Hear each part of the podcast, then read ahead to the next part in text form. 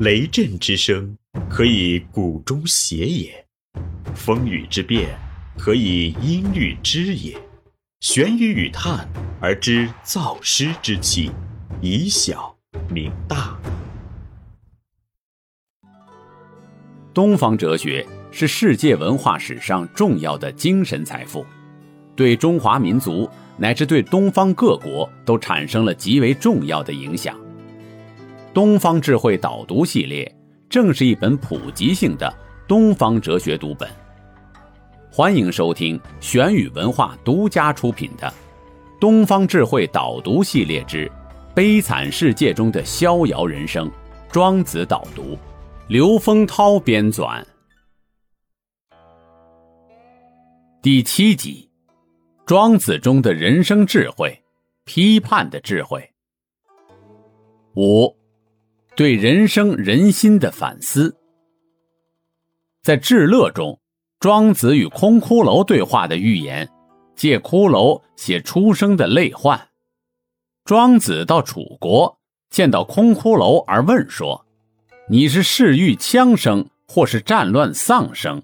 是羞愧自尽，或是恶寒而死？”亦或衰老病亡，说完话，就拿了骷髅当着枕头睡觉。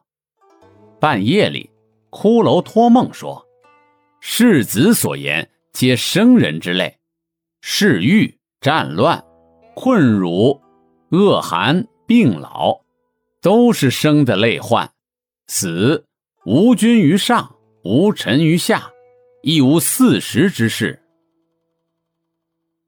作者借死而反衬出生时的压力与重负这一节寓言，借骷髅反讽生之忧、生之惧、生之劳扰。因骷髅以赞美死人世界之自由与安乐，其实是在为生人世界之绝望的不自由与痛苦痛哭，为在压制者统治下受苦，成为侵略战争的牺牲品，迫于饥饿，携于行路。生为一臣，死似一介的战国民众是苛酷的现实痛哭者，在这样的时地，就连原始人人所最憎恶、最恐惧的死，跟那样的生之苦惨相比较，也显得是快乐的了。因此，竟可以说死有足，多于生之恐惧与凌辱。庄子对于人心的千变万化。也有许多精辟的描绘，例如在右篇描写人心的可动性与可塑性，说：人心压抑它就消沉，推进它就高举。心智的消沉与高举之间，犹如被拘囚、伤杀。柔美的心智表现可以柔化刚强，有棱角的人必遭折磨，使其性。时而急躁如烈火，时而忧恐如寒冰，变化的迅速。顷刻之间，像往来于四海之外。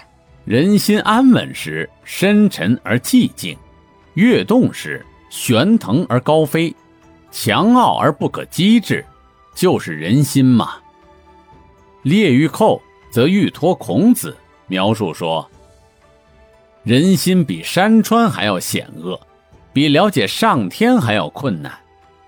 天是有春夏秋冬早晚的季节周期，人却是容貌敦厚而心情深沉。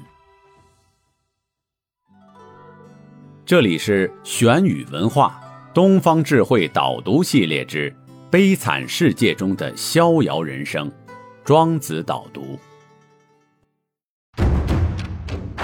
思而变，知而行。以小明大，可知天下。